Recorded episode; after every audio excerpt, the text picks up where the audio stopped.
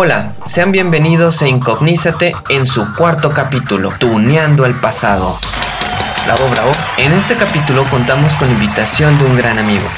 Pancho, uh, bienvenido. Uh, eh, ¿Qué onda, chicos? ¿Cómo están? Bravo, bravo.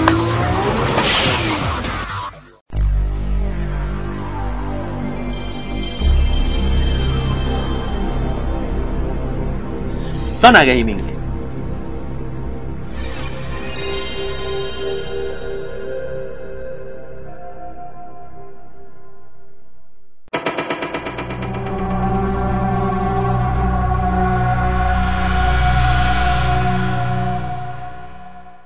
Hablaremos de una gran variedad de videojuegos, de los mejores que hemos jugado.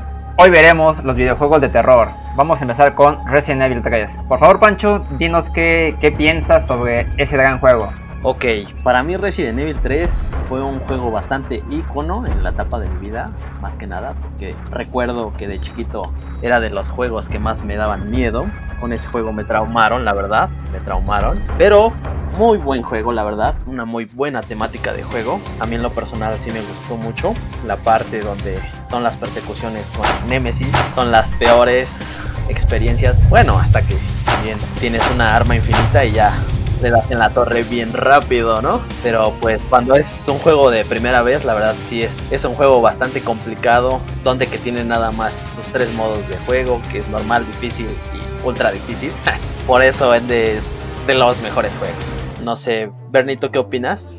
Para mí realmente fue un muy buen juego. Como dices, creo que todos tenemos una parte traumática, pero definitivamente tenías que aventarte unas buenas sesiones de este juego. Yo tardé bastante en terminarlo, la verdad sí me daba, me daba miedo, pero realmente los gráficos, la historia estaba súper bien hecha y era lo que te atrapaba. El género de terror es muy inmersivo, pero lo importante aquí es lo que causó este juego, porque creó prácticamente la tendencia hacia toda la saga. ¿O tú qué piensas, Ale? Mira, para mí, si nos vamos a la parte de Resident Evil, pero no el remake, sino al Play uno, o sea, si se dan cuenta, ese juego salió, yo creo que hace veinte años, o creo que un poquito más, y era un videojuego que, a pesar de que estaba pixeleado, daba miedo. Ya si lo vemos hoy en día con el remake, ya se ve con mejores gráficas y sigue dando a lo mejor el mismo miedo, pero a lo mejor no tanto como le hace hace ciertos años, ¿no?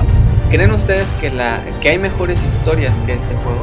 Pues ahora sí que, ahora sí que depende, ¿no? Digo, hay gente que dice que es mejor Resident Evil dos. Digo, hay gente que así lo, lo piensa. I, igual si a lo mejor a nivel de jugabilidad o a nivel de historia o, o de duración del videojuego, creo que Resident Evil cuatro, creo que también es de los bastante buenos.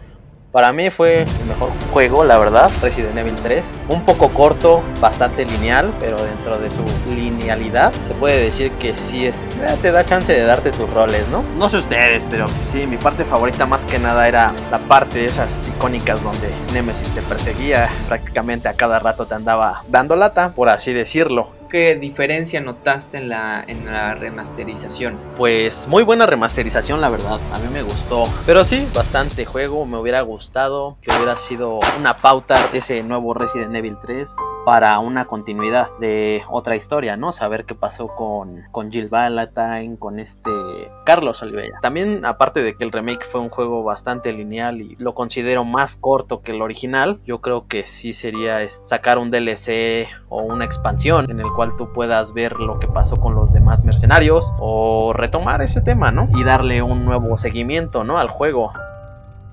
Pero lo que era importante era, era como que marcar también esa distinción hacia el personaje de Jill Valentine, porque se vuelve indispensable para la saga. Pues bueno, para terminar, entonces para ustedes, ¿sí se les hace prácticamente necesario de jugar en cualquier plataforma?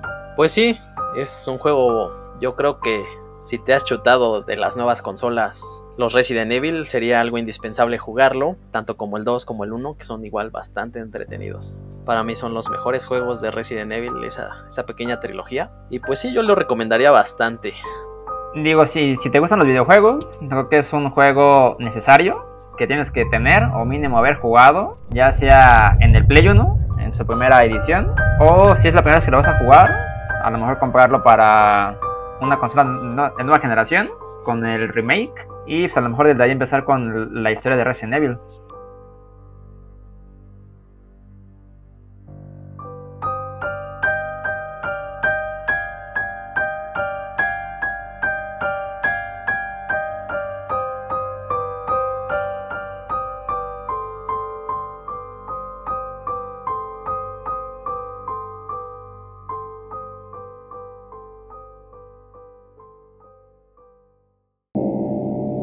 Y nos toca hablar en este momento de uno de los mejores juegos que a muchos nos hizo tener una catarsis. Doom, aclaro, eh, la versión para PlayStation uno, anteriormente ya se tenía una versión para P C. Este juego te hace pasar muy buenas horas de terror, la jugabilidad es buenísima, la historia es también muy buena. Creo que muchos no se acordarán porque les tocó a lo mejor muy chavos o ya en una etapa de juventud avanzada, pero es un, es un juego que tiene sus bemoles, pero también tiene unas muy buenas historias y sobre todo los niveles, qué complicados está pasar. Yo no sé si ustedes chicos lo llegaron a jugar, pero a mí al menos me costó también muchísimo trabajo poderlo jugar. Sí, la verdad es que a mí me tocó jugarlo desde la P C, el primero que salió. Lo jugué como, ¿qué será? Salió en el noventa y tres, lo jugué como en el, en el dos mil más o menos, la primera vez que lo, que lo pude jugar. Y era un juego que la verdad me gustaba bastante, era un juego que, era, que se jugaba ocho bits, de los clásicos videojuegos. Pero lo que sí estaba complicado era, eran los mapas, que eran mapas muy grandes, entonces de repente era tener la parte de, la, de memorizarlos para saber a dónde ir, qué arma tomar, dónde estaba el jefe. Luego tenía como ciertos acertijos, pero la verdad era un juego bastante, bastante bueno. Y también creo yo que Doom fue un gran paso para juegos de terror, pero también con la parte de shooter, más para la gente que ha jugado los últimos videojuegos, que ya fue lo que es este Doom Eternal para, para Xbox One. Eso que te da una, una muy buena opción para si quieres matar, matar este demonios, desangrar, romper piernas, brazos, lo que quieras. Creo que es un juego bastante, bastante recomendable. Pues sí, es un muy buen juego Doom. No tuve la fortuna de jugarlo los primeros dos, pero ya a partir del tres la verdad sí, me agradó mucho. Una muy buena historia que hasta sacaron de hecho en la película, que no está tan buena obviamente como el juego, ¿no? Y, y de hecho ahorita que mencionas la película de Doom, pues creo que ahí fue cuando todo el mundo conocía a La Roca, ¿no?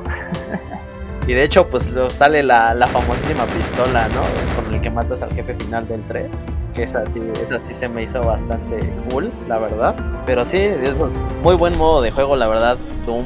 Eso de primera persona y eso de estar esquivando screenshots o ir despacio. Exacto. No sabes ni quién te va a salir a la vuelta de la esquina. Tienes que ir hasta asomarte, no sé, yo era de esos que sacaba luego, asomaba la cabecita, a pesar de que la pantalla no se movía, no sé ustedes, pero sí, era de esos juegos, la verdad, Survivor Horror, también muy bueno.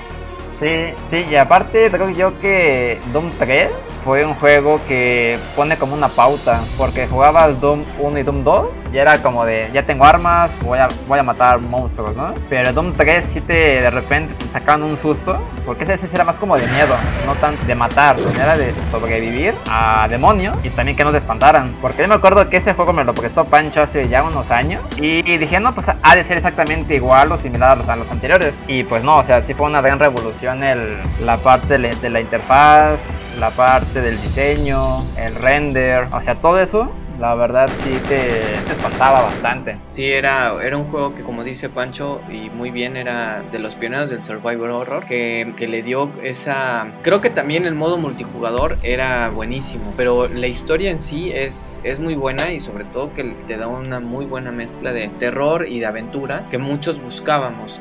Pero sí, un juego bastante recomendable. Bastante recomendable. Cinco estrellas, diez vamos a darle. Aunque pues sí hay que ponerse pañal.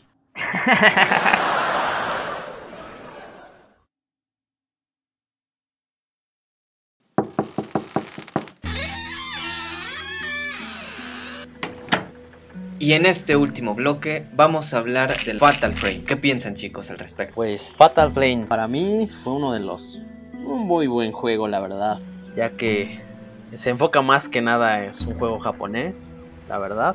No creo que haya sido muy conocido así en ese tiempo, por lo mismo de que era un juego japonés, subtítulos en inglés, obviamente. No a muchos les llamaba la atención, pero tenía una muy muy buena trama, la verdad. De un par de gemelitas, básicamente, una se pierde, la otra tienes que buscarla, pero muy bueno. Se encuentran en una pequeña camarita, en la cual se adentran en una aldea también, y a partir de ahí es donde comienza el horror, más que nada de ese buen juego de terror, en el cual tú tienes que, con la cámara, tomar este, fotografías. Y a partir de ahí es donde también podrías ver a los fantasmas, ¿no? Mi parte favorita de ese juego, de hecho, fue donde te salía una tipa que se suicidaba, ¿no? Se, se aventaba de las escaleras y prácticamente si tenías los audífonos puestos, ahí era, no sé, era un terror tremendo porque se escuchaba así el golpe en seco del suelo y ya es cuando te dabas cuenta de algo te iba a salir, ¿no? Y era donde te daba el mero susto y más que nada igual te adentrabas en lo que es la cámara y pues te ponían en primera persona y obviamente pues si te vas acercando te aventaba, te arrojaban más que nada los screenshots, ¿no? Que era donde te daba el susto de tu vida y más que nada que como son juegos japoneses pues van incluidos gritos, ¿no? Mira, yo en lo personal, ese tipo de juegos, la verdad, no los jugaba tanto, la verdad, porque sí me daban un poco de miedo. Yo, yo me iba más por lo, lo comercial, pero una que otra vez sí me tocó verlo, ver ahí los, los gameplays. Digo, en, en esa época no había muchos gameplays, era más como verlo en revistas, pero nada más con ver eso, ya decía, ¿sabes qué? Este juego pues es de miedo, ¿no? Y veías ahí las, las dos gemelitas, que nada más con verlas también daba miedo, porque son las típicas lolitas japonesas, que dicen, se ven inocentes, pero algo traen entre manos. Entonces, la verdad, era un juego que sí, Si, si lo ibas a jugar, era jugarlo en el día, no jugarlo en la noche. Y te comentaste algo importante, Pancho, el tema de, de jugarlo con audífonos. Creo que jugarlo con audífonos eleva la experiencia de, de juego de, de los survival horror. Sí, de hecho, la verdad sí, a mí me gustaba mucho usar luego los audífonos. Te adentrabas más en el juego, pero igual, o sea, de todos modos, o sea, te entraba ese escalofrío, ese, ese miedo, ¿no? De jugarlo, de no manches, también ir así con la cámara, primera persona, ir despacito, prácticamente también. También sus movimientos eran demasiado lentos, yo los consideraba demasiado lentos, pero pues la verdad pues, sí, era mejor ir lento pero seguro, como dicen por ahí, caer rápido y un tremendo susto que te vayan a sacar. Y aparte como es un juego, un juego japonés, juegan mucho con los sonidos, entonces de repente hay pasos, se escuchan gritos, pues quieres o no, eso eleva como el miedo o la intriga de qué es lo que va a pasar. Y más quieres saber también sobre la historia, ya que se va desenvolviendo muy bien el juego, te va contando parte de la historia, de por qué es común bucle, ya que cada cierto tiempo se repite, se repite, te van explicando más o menos cómo está la trama. Bien, conforme vas avanzando obviamente y vas viendo de diferentes personajes. Para mí, yo digo nada, lo conocía como Project Zero, pero realmente es un, es un juego que yo la verdad ni lo, ni lo llegué a jugar, pero que sí está considerado como un muy buen juego. Para los que no somos tan aventados para este tipo de juegos, la verdad sí es, sí es una experiencia que, que si no tienes un pañal bien puesto no Te lo, no te la recomiendo por ahí. De hecho, ese, ese juego, si lo, si lo tratan de buscar así este, la edición original, es un juego bastante valioso, ¿eh? Prácticamente es un, es un juego de culto.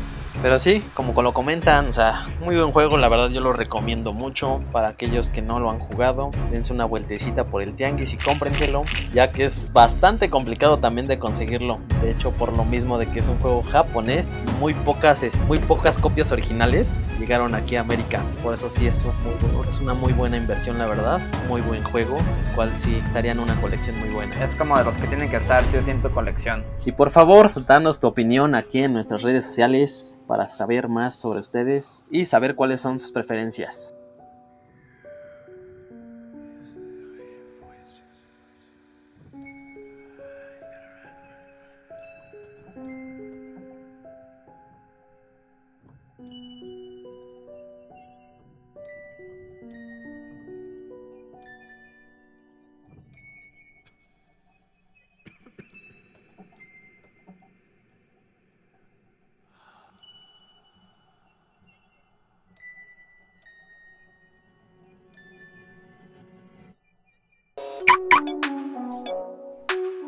Estrenamos a toda velocidad Zona Tuning. Nos acercamos a la línea de meta, encendemos los motores, preparamos el nitro y arrancamos a máxima velocidad. ¡Rum, rum, rum!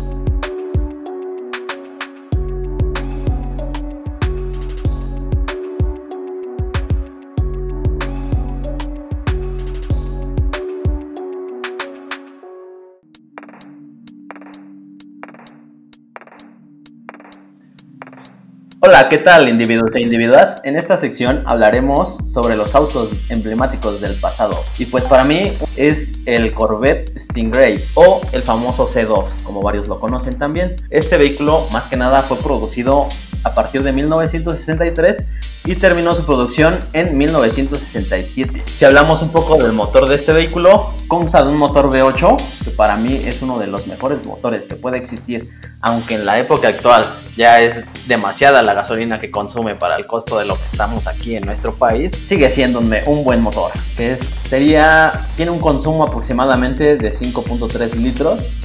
Ese motor V ocho con un caballaje de trescientos sesenta, el poder americano, ¿no? Este auto fue construido básicamente en Estados Unidos, un modelo, un diseño bastante peculiar, ya que es un biplaza para dos personas solamente, pero vienen dos diferentes ediciones, que fue la Coupe y la Roadster. Para mí las dos, la verdad, sí es una de las mejores. No sé ustedes, amigos, qué consideren de este carro bueno, qué consideren malo o su opinión. A lo que he podido investigar, es un carro que maneja una estabilidad tanto en carretera como en ciudad bastante buena.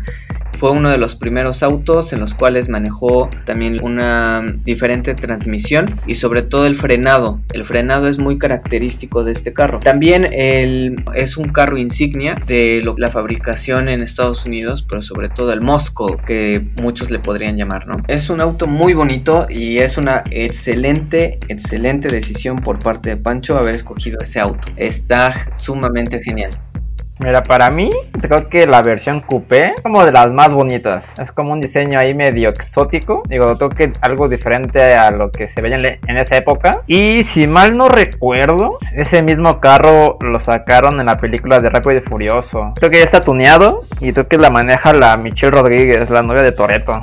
Y aparte creo yo que, así como tú bien comentas, Bernie, creo que ese es un carro emblemático, no, no, no tanto de Estados Unidos, ¿no? Sino de la marca. O sea, creo que Chevrolet tiene, creo que, dos carros icónicos, que es el Chevrolet Corvette y creo yo que también por ahí el Camaro.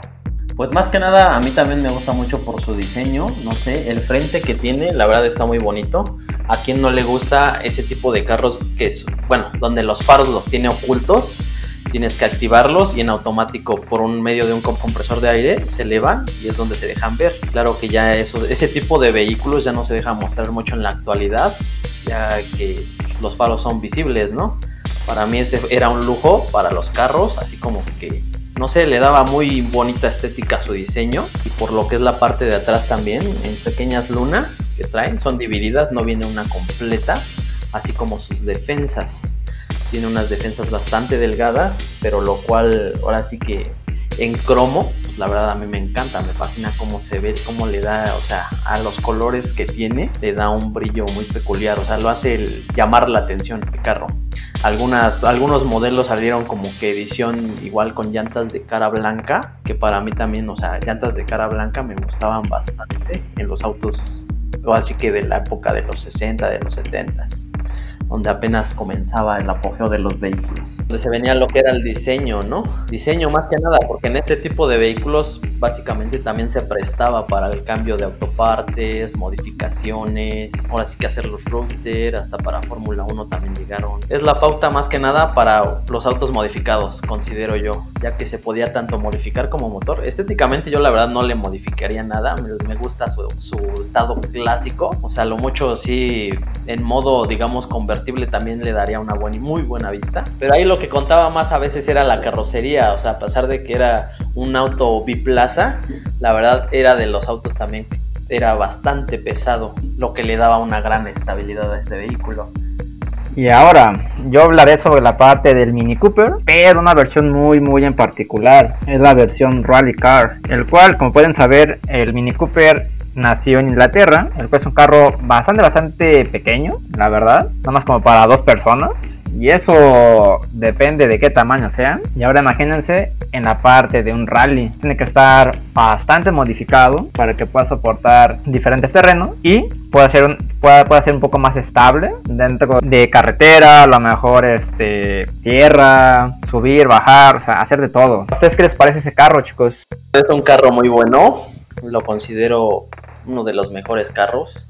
Aquell, aquellos que no lo conozcan, pues, pues bueno, no sé si han visto la serie de míster Bean, él tiene un Mini Cooper de ese tipo, nada más que imagínenselo en, en modo rally, ¿no? La verdad, pues sí, ¿no? A quien no le gusta, simplemente en modo clásico está hermoso. Ahora imagínatelo en modo rally, no manches, ¿no? Pues todo terreno. O sea, míster Bean lo hacía ver todo terreno, o sea, todavía darle el estatus de rally, yo creo que sería lo, lo más cool, ¿no? aparte de que es un carro de tracción delantera, la verdad, para los rallies es muy buena, darle una muy buena este, desempeño siendo de tracción delantera. Y pues Mini Cooper ha, ha sido una, una empresa que se ha dedicado bastante a los rallies por parte de su marca, ¿no? Ha habido demasiados vehículos, yo creo que es un vehículo base también para los rallies. Este vehículo representa muchísimo a los fabricantes ingleses, es una insignia de, dentro de, de ese país, pero sobre todo creo que también hay algo que, que dijo muy bien Alejandro. Este vehículo se adaptó bastante bien, prácticamente a ser modificado y al ser eh, seleccionado para competencias de rally. Y también algo que tú muy bien dices, Pancho, es bastante adaptable. Creo que es un coche de ciudad, pero también es un coche que puedes llevarte a carretera. Y sobre todo el, el mismo diseño del carro hace que se adapte a todos lados.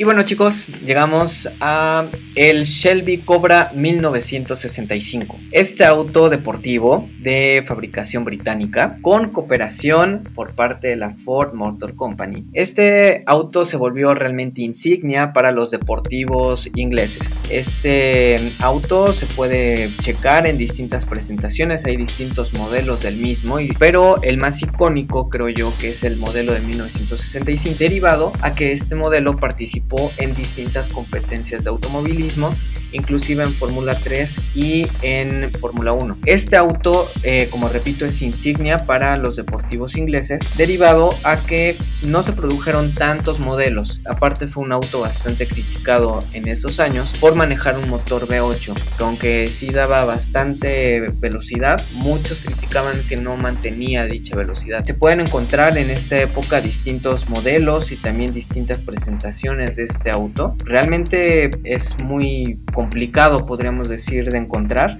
y sobre todo es un auto muy bonito para la vista. Estamos ante un gran modelo de, de la presentación británica de los deportivos. Este auto es muy emblemático en su tiempo, más que nada fue criticado en mil novecientos sesenta y cinco, yo creo, fue de los autos criticados al ser un auto que igual de muy poca producción. De hecho, nada más una, un año de producción tuvo este carro. Fue principalmente diseñado para carreras de competición, no fue diseñado para vehículos este, así de, de calle, pero sí con un, un, un motor V ocho muy bonito. Fue criticado, supongo, también por lo mismo de que producía nada más trescientos seis caballos de fuerza, literalmente bastante poco para el tipo de motor que tiene, la verdad. Un biplaza también, nada más equipado para dos personas. Y su caja de transmisión, que venía, vino aquí en dos etapas, ¿no? Tanto fue automático como estándar. Para la versión automática, pues nada más le dieron tres velocidades, que me imagino que sí era un poco lento, ¿no? Para la versión estándar, pues fueron cuatro velocidades nada más. Considero que ahí es donde viene mucho luego el tuning, porque hasta eso, o sea, ya no puedes encontrar muchos vehículos de este tipo en su estado original. Ya la mayoría vienen bastante modificados, más que nada en la parte de la caja, yo creo.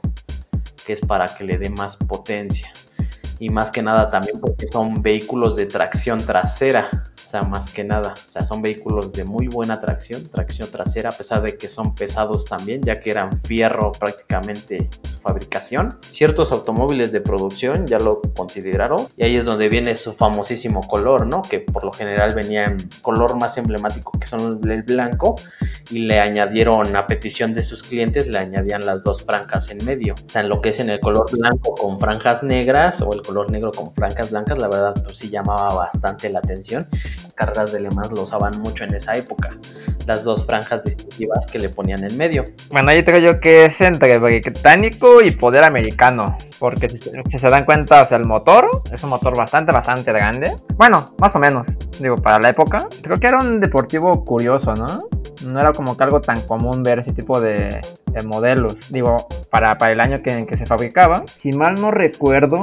Hace unos años, o sea, no tantos, o sea, hace como unos quince, sacaron un Cobra, que fue como, como un concepto, que sí estaba ya hecho, que fue en el dos mil cuatro, nada más que ya fue colaboración con Ford, y fue como que el nuevo Cobra que sacaron al mercado, pero nada más como concepto, pero estaba bastante, bastante bonito. Si lo quieren buscar, buscan ahí el Ford Shelby Cobra dos mil cuatro, como la versión mejorada del, del sesenta y cinco, porque este carro ya era motor V diez, o sea, un carro ya con más power. pues hablaremos de un carro que para mí es uno de los mejores carros biplazas, un auto alemán bastante emblemático, que es el Porsche Carrera G T. Venía siendo diseñado este vehículo desde hace aproximadamente mil novecientos noventa y dos, nada más que fue retrasado de producción y fue recorrido hasta los años dos mil. Un auto más que nada es un biplaza de los modelos Porsche, es descendiente del modelo Porsche novecientos once G T y del M P uno. Pues más que nada este tipo de motor es un V diez, o sea, es un motor bastante amplio, o sea, como vuelvo a repetir, la mitad del vehículo yo creo lo abarca su motor, y es un bicabina más que nada para dos personas, o sea, yo creo que sí es muy estable, la verdad. Es biturbo también, cabe mencionar que es un biturbo y tiene un buen desplazamiento. La verdad es un, es un Porsche de la gama alta, ¿no? O sea, de por sí Porsche es caro, pero que este Carrera G T es uno bastante, bastante poderoso. Creo que el diseño sí es un poco diferente a los demás, porque no sé, Pancho, la verdad, qué, qué es lo que tiene detrás el carro, si es el motor o, o qué es, porque la verdad es algo que no, no sé bien. Es, pues bueno, más que nada este carro fue un prototipo V diez de motor trasero, o sea, como todos los Porsche, que la mayoría son de motor trasero, igual, tracción trasera, un mejor desempeño. Su producción de hecho también fue muy corta, imagínate, fue lanzado en el año dos mil y cerró una producción en el dos mil seis. Y donde nada más fueron fabricados mil doscientas setenta unidades de este tipo de vehículos. Es un auto bastante icónico para la, para la empresa Porsche, pero sobre todo muchos lo recordamos porque en los distintos juegos de Need for Speed y inclusive también en Gran Turismo era uno de los autos que aparecían en la presentación del juego. Es un auto elegante, correlón, deportivo, pero sobre todo es un auto que no pierde su valor a pesar de los años, que tiene, yo creo, una gran estabilidad tanto en carretera, en ciudad. En esta ocasión me toca presentar uno de los autos que quiero con mucho cariño, porque es un auto de la empresa alemana Mercedes-Benz. El carro que yo escogí es un Mercedes-Benz clase C ciento ochenta. Es un auto realmente bastante bonito, es un auto entre deportivo y clásico. La versión dos mil diecisiete, que es la que tuve la oportunidad de conocer, es un auto que, que tiene bastante rendimiento en gasolina, bastante potencia en motor, pero sobre todo es un auto bastante seguro y bastante economizador de gasolina. Distintas presentaciones como el A M G, el clase C, obviamente el, el clase A, manejan distintas versiones dentro del interior del vehículo, pero la más importante, y creo yo, que es el sistema de frenado automático, que sí es elegante, es un auto que tiene la versatilidad de correr y sobre todo de manejarse en distintas eh, facetas, pero sobre todo si tienes la oportunidad de correrlo en modo deportivo, es, es un auto que, que se presta para, para dejar atónitos a más de tres. Pues para mí es un vehículo tipo sedán, la verdad, de mucha fabricación, o sea, es un tipo, o sea, yo creo ahí Mercedes-Benz eh, se va mucho lo que es por el confort, o sea, que no, no quisiera tener un Mercedes-Benz, ya que tiene, la verdad, un, un muy buen confort, todas las actividades, todo, todo el confort que tiene ese vehículo dentro de él. La verdad es un vehículo muy cómodo, hasta o sea, los asientos, volante, palanca de velocidad, su desempeño más que nada también en carretera, un, un vehículo bastante estable. O sea, es muy raro ver, la verdad, ediciones hatchback de ese vehículo, pero sí las hay también, de hecho, de hecho sí las hay. No sé qué tipo de hace... Des, desconozco qué tipo de motor, nada más eh, como todo Mercedes-Benz me imagino que es tracción trasera, la cual le ayuda mucho en el desempeño de su velocidad. Pues la verdad sí, yo considero que es un muy buen auto, ¿no? Un vehículo, la verdad, bastante comercial. Vuelvo a repetir, o sea, como dicen, o sea, si tú buscas un Mercedes-Benz familiar, pues yo creo que este sería el vehículo ideal, ¿no? Y de igual modo, si buscas algo más rápido, prácticamente, este, pues ya se deriva, tiene sus derivados lo que es Mercedes-Benz, ¿no? Se dividen las clases A, B, C, D. O sea, sí le da competencia a vehículos como Audi, el A cuatro, el B M W en serie tres. Para mí la parte de Mercedes se me hace un carro bonito, la verdad, bonito, pero creo que cada año saca como que el mismo modelo, o sea, como que es lo mismo, de lo mismo, de lo mismo. Si acaso lo que van mejorando es la parte interna, o sea, todo lo que tiene que ver con el diseño interior. Eso está bastante, bastante confortable. Se me hace para gente que es de oficina. Y ya si quieren ir más como para la parte ya deportiva, hay toda una, una sección deportiva que son los A M Gs, que para mí son algo que me gusta un poquito más, la verdad, los A M Gs. Pero si se dan cuenta, sigue siendo como un poco de lo mismo. Nada más que ahora tiene más caballaje, nuevo diseño de interior. Pero la verdad son, son, son buenos, son buenos carros. Ahora el siguiente es el mío, que yo me voy más por la parte japonesa, el cual sería un Subaru Impreza. Pero no una Impreza común y corriente, es una versión W R X. El cual, yo me acuerdo que este carro la primera vez que lo vi era a nivel de rally. Ya después lo sacaron más para la parte familiar, entre comillas, porque si se dan cuenta de ese carro, del Subaru, es deportivo, sí, sí es muy deportivo, pero es este de cuatro puertas. Hay versión de ha- versión hatchback que es de dos puertas, pero la verdad es un, es un carro potente. Y algo que platicaba con Pancho hace unos días es que tiene una peculiaridad, lo que es la toma de aire en el cofre, el cual eso como que distingue a los demás carros. Efectivamente, mi Alex, como ya lo habíamos comentado, o sea, lo más llamativo yo creo de este vehículo que saca mucho a flote son sus tomas de aire, así como lo mencionas en el cofre. Para las ediciones de rally he visto algunos que también tienen toma de aire en la parte del toldo. Yo creo que sí es un auto, un vehículo que fue debutado en el noventa y cuatro y más que nada fue diseñado, así como lo mencionó Alejandro, para lo que es el rally, las carreras mundiales de rally, y el cual pues la verdad es un vehículo que sí se presta mucho para este tipo de eventos, ¿no? Ya que es un motor de cuatro cilindros muy potente. Este igual viene siendo tracción delantera, viene siendo igual como que un auto estándar para los rallies, así como lo habíamos mencionado con Mini Cooper. O sea, por lo mismo que se presta, son ligeros, son rápidos y con un muy buen motor que se desempeña. Una caja de velocidades igual de seis, o sea, son seis velocidades. La verdad, o sea, tiene potencia el vehículo, es rápido, una suspensión bastante buena, la verdad, estabilidad. Para rally yo sí lo recomendaría, o sea, es de los mejores carros yo creo. Verlo en calle también es, es un poquito difícil, ya que es un auto japonés, o sea, son muy pocos los importados que están aquí en Latinoamérica. Hasta ahorita yo en la fecha nunca he tenido la, la fortuna de manejar un, un Subaru, y más en esa edición que es W R C, pero pues yo creo que sí, es uno de los mejores vehículos. Un pequeño dato curioso de esto también es que en todos los rallies se ha presentado un Subaru Impreza, no ha habido ninguno en el cual no haya habido uno. Siempre, por lo que veo, siempre ha tenido su presentación en, en los rallies, ya que por lo mismo de que es un muy buen vehículo, vuelvo a repetir, o sea, tiene un motor cuatro cilindros que se presta mucho.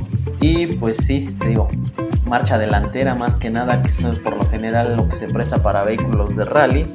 Sí, como bien lo comentas, Pancho, es un, es un auto que da, pues obviamente es japonés, está bastante bien hecho, es un carro bonito a la vista, deportivo. Creo que es de las primeras marcas que maneja un auto deportivo, al menos es para la parte de Japón. Y sobre todo, como dices, es un carro que es muy difícil de ver por estos lares, porque definitivamente tienes que manejar una importación bastante, bastante cara. Pero es un auto que sirve para qué, para correr, para sacarle mayor ventaja a los terrenos complicados para un auto normal, pero sobre todo si, si amas la velocidad, es un auto que, que podría dar bastante rendimiento y sobre todo bastante potencia. Para empezar, hablaremos de lo que son nuestros vehículos futuristas, y por el cual pues yo quisiera hacer mención de, de esta gran marca italiana que vendría siendo Lamborghini, en el cual es un vehículo V doce Vision Gran Turismo. Cabe mencionar que este vehículo fue nada más diseñado, pero específicamente para un videojuego que fue Gran Turismo Sport de PlayStation cuatro. No hay un prototipo, por así decirlo. Si ustedes gustan googlearlo, lo pueden buscar. Todavía no hay un presupuesto para este vehículo, pero a mí me, me, me gustó mucho, más que nada por el diseño, por el vehículo. Tiene un diseño visión Fórmula uno, la verdad, me encantó. Un auto que la verdad si, si llegase a, a producirse en masa, aunque sea unos cuantos, la verdad sí sería un vehículo muy codiciado por muchos, la verdad, de un alto valor. Yo considero que sí costaría unos cuantos millones. De hecho, sí existe una ficha técnica en el cual es un motor híbrido, un motor V doce aproximadamente también, y el cual otorga, te, te otorga una aceleración de cero a cien kilómetros en dos punto ocho segundos y tiene una velocidad máxima de trescientos cincuenta kilómetros por hora. O sea, lo que uno considera que va a ser, a pesar de ser un vehículo híbrido, la verdad sí bastante potente su motor. Pues mira, el carro se ve bonito, la verdad, pero viéndolo así es como si fuera un carro de Hot Wheels, la verdad. O sea, pero ya como a, a, a gran escala, ¿no? Te digo, la verdad está, está bonito. A lo mejor ya, ya que esté en producción y ya esté el equipo físico, a lo mejor estaría bueno a lo mejor verlo, man, verlo ya en pista y ver este a qué velocidad puede, puede llegar. O a lo mejor hasta sacarlo como tipo edición especial. Sabes que nada más se van a producir diez, cada carro te va a salir en tantos millones de dólares, y a lo mejor hasta ganan más haciéndolo así que sacarlo como a gran masa, ¿no? Digo, que este, que digo, este tipo de carros es raro que vendan, no sé, mil al año, ¿no? Es rarísimo. Una sola venta del carro puedes sacar lo que, lo que te salió en fabricarlo. Puede ser rentable el, la venta, o a lo mejor hasta, hasta subasta, ¿no? Aunque sea un auto concepto para un videojuego, es un auto que podría dar un buen rendimiento y una muy buena comercialización. Muchos usuarios usuarios del videojuego pidieron a la compañía que produjera este vehículo, derivado a que en el videojuego se tenía una buena estabilidad del auto, pero sobre todo un buen eh, desempeño. Como tú dices, hay una ficha técnica. Aquí en este caso lo recomendable es esperar, porque a lo mejor derivado de los comentarios de muchos usuarios, probablemente sí, se, sí apueste Lamborghini por hacer una pequeña producción de este auto. Pues sí, chicos, ¿qué les parece si pasamos al, a nuestro siguiente vehículo? Que vendría siendo uno de los emblemáticos carros, yo creo, del futuro y de la actualidad, que ahorita están en su apogeo, lo que es Tesla, Tesla Motors Company. Alejandro, así que danos tu presentación, por favor. Uy, pues, pues ¿qué les puedo decir sobre Tesla? De por sí, quien hizo Tesla es Elon Musk, prácticamente dueño de SpaceX, dueño de Tesla, y la verdad, sus carros son bastante, bastante buenos. Si tienen chance de subirse a uno, son muy cómodos, se pueden manejar solos, tienen una pantalla enorme para la navegación. Pues, la verdad, están súper padres este tipo de carro. Y un dato curioso sobre esos carros, uh, el propio Tesla tiene un reto, que si tú puedes hackear un carro Tesla, te puedes ganar un Tesla tres. Pues si son buenos para el tema del hackeo, y si hackean un Tesla, se pueden hacer, hacer de, de uno ustedes mismos. Para mí, yo creo que es el futuro de los vehículos ahorita, más que nada Tesla modelo tres, pues es un tipo sedán. La verdad sí es el futuro de los vehículos sedán, ya que es cien por ciento ecológico. Bueno, en lo personal es muy contradictorio para mí todavía, la verdad, tanto bien como mal, la verdad, en ciertos puntos. Estamos hablando de un vehículo que ya se está fabricando en masa también, ya hay bastantes modelos de este tipo, imagínense nada más. O sea, es un vehículo que también desempeña muy buena velocidad, de cero a cien en tres punto cuatro segundos, con un motor completamente eléctrico, y alcanza una velocidad máxima de doscientos sesenta vehículos. Es el futuro de lo ecológico. Bueno, más que nada ahorita en la actualidad, pues, que estamos buscando la ecología, ¿no? La forma de no contaminar. Son de los mejores vehículos y ya se está produciendo en masa, obviamente, ¿no? Pero en lo personal, pues es un carro que la verdad así todavía no los decidieron muy buenos. Más que nada porque yo soy de los que está muy acostumbrado a sentir la adrenalina, a sentir más que nada el, el sonar de un motor. No estoy acostumbrado al silencio de un motor eléctrico. Y pues sí, te digo, es un vehículo muy emblemático ahorita en la actualidad. Imagínate nada más, simplemente también, o sea, el precio no lo... Con... Bueno, sí está bastante caro, ya que es treinta y cinco mil dólares, no cualquiera los puede pagar para la actualidad. O sea, sí, en el cual sí debería de ajustarse si es que buscan más que nada la ecología, ¿no? Yo por eso sigo sigo acostumbrado a los buenos sonidos del motor. Vuelvo a repetir, es un muy buen carro para el futuro, la verdad. Es como dice mi buen compañero Alejandro, también eso de la navegación del vehículo. Vuelvo, bueno, yo hago un hincapié muy importante, ya que es un piloto automático, no es como para que te duermas y el vehículo se va a manejar solo, obviamente, para que nada más te evites la fatiga de hacer cambios, acelerar, pero que estés atento, ¿no?, a qué está haciendo el vehículo.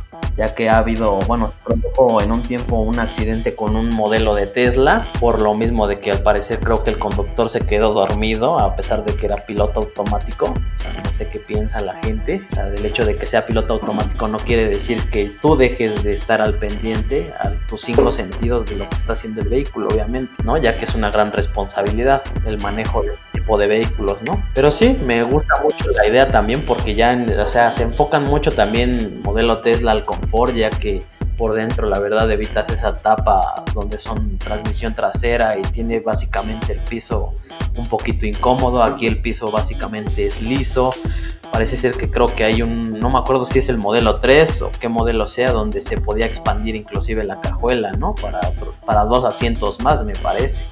Si no mal recuerdo, la verdad no, no, lo, no he estudiado muy bien este tipo de modelos, por lo mismo de que en lo personal a mí no me gustan, les digo, me gusta sentir la adrenalina y el sonido de los motores, que no deja de ser este, para mí la verdad una, una carga de adrenalina. Es un auto bastante cómodo, es un auto rentable, que se ha vuelto bastante rentable para la empresa. Elon Musk es un visionario, no lo podemos catalogar de otra forma. Ha sabido manejar muy bien su compañía, sus negocios. Es también un auto que se ha prestado mucho a eso. También ha sido bastante criticado, pero que yo creo que en un futuro puede ser un auto que se vuelva un poco más comercial para las masas, pero sobre todo un auto que sea prácticamente la insignia de lo que es un auto futurista y un auto del siglo veintiuno. Y bueno, chicos, me toca a mí presentar el auto del futuro. Es un autoconcepto que sacó la empresa Mercedes-Benz llamado Vision A V T R. Este auto está inspirado en la película de Avatar, el cual se ha encargado de hacer una fusión entre la naturaleza y el ser humano, y obviamente la conducción de un auto.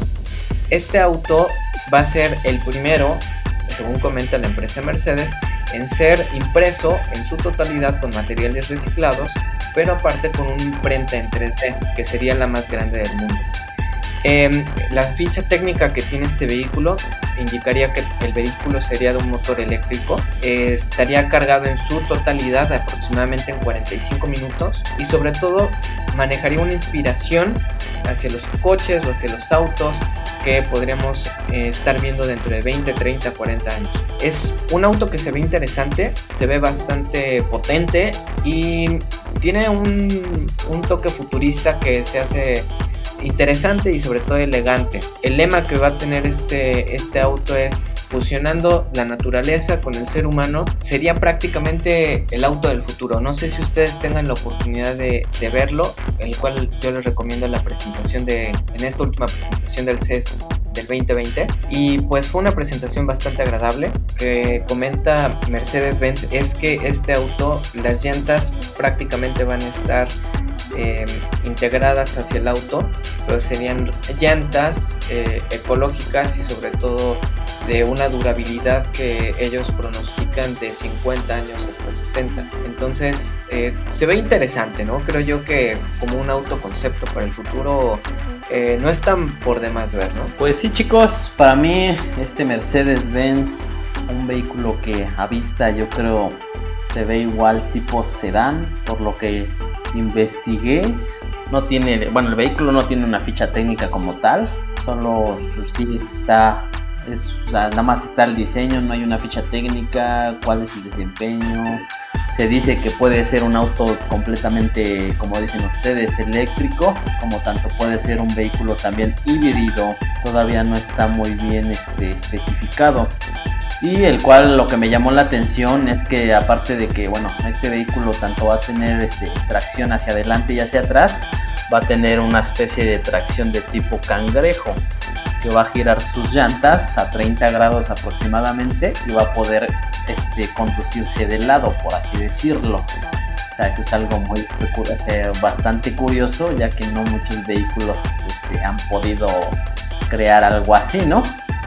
Pero sí, como bien lo mencionas, para mí lo considero la verdad un vehículo muy bonito, bastante futurista la verdad.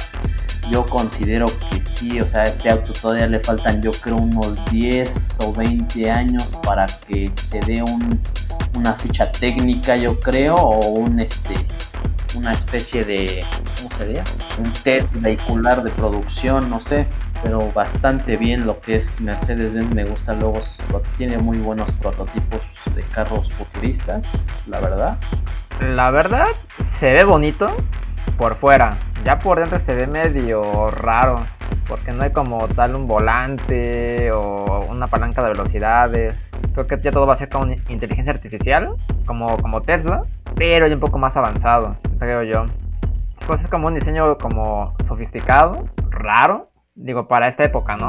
Que no hay nada similar a eso. Yo creo que pues, por el material, también por las luces neones que manejan. Ya ven que hay un árbol de vida, pues se dan cuenta, hay una, hay una, una foto del, del Mercedes que tiene como el mismo color del, del árbol. Entonces esa parte es como que interesante. Y tiene la parte de, ¿cómo se puede decir? De la parte de atrás del carro, tiene como un panel que no sé si sea a lo mejor solar o, o qué sea, pero es como lo que tienen, tienen los Lamborghinis, los últimos que han sacado. O sea, esa especie como de, como de aerodinámica, que lo hace ver un poquito más, más deportivo.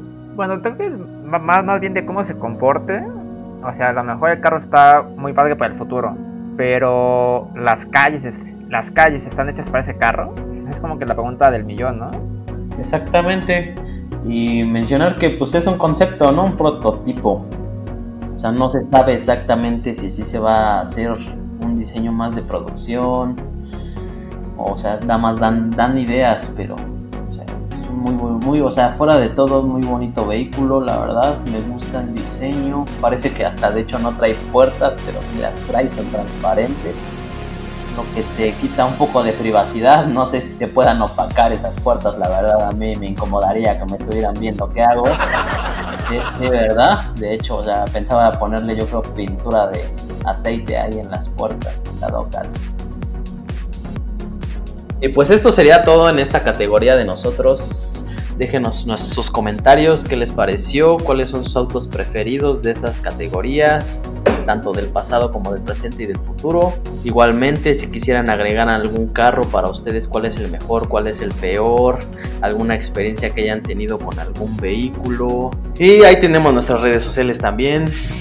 Agréguense, únanse, adelante, todo el día tenemos programas más por haber, quiero creer, no sé, aquí producción. Y bye, nos vemos.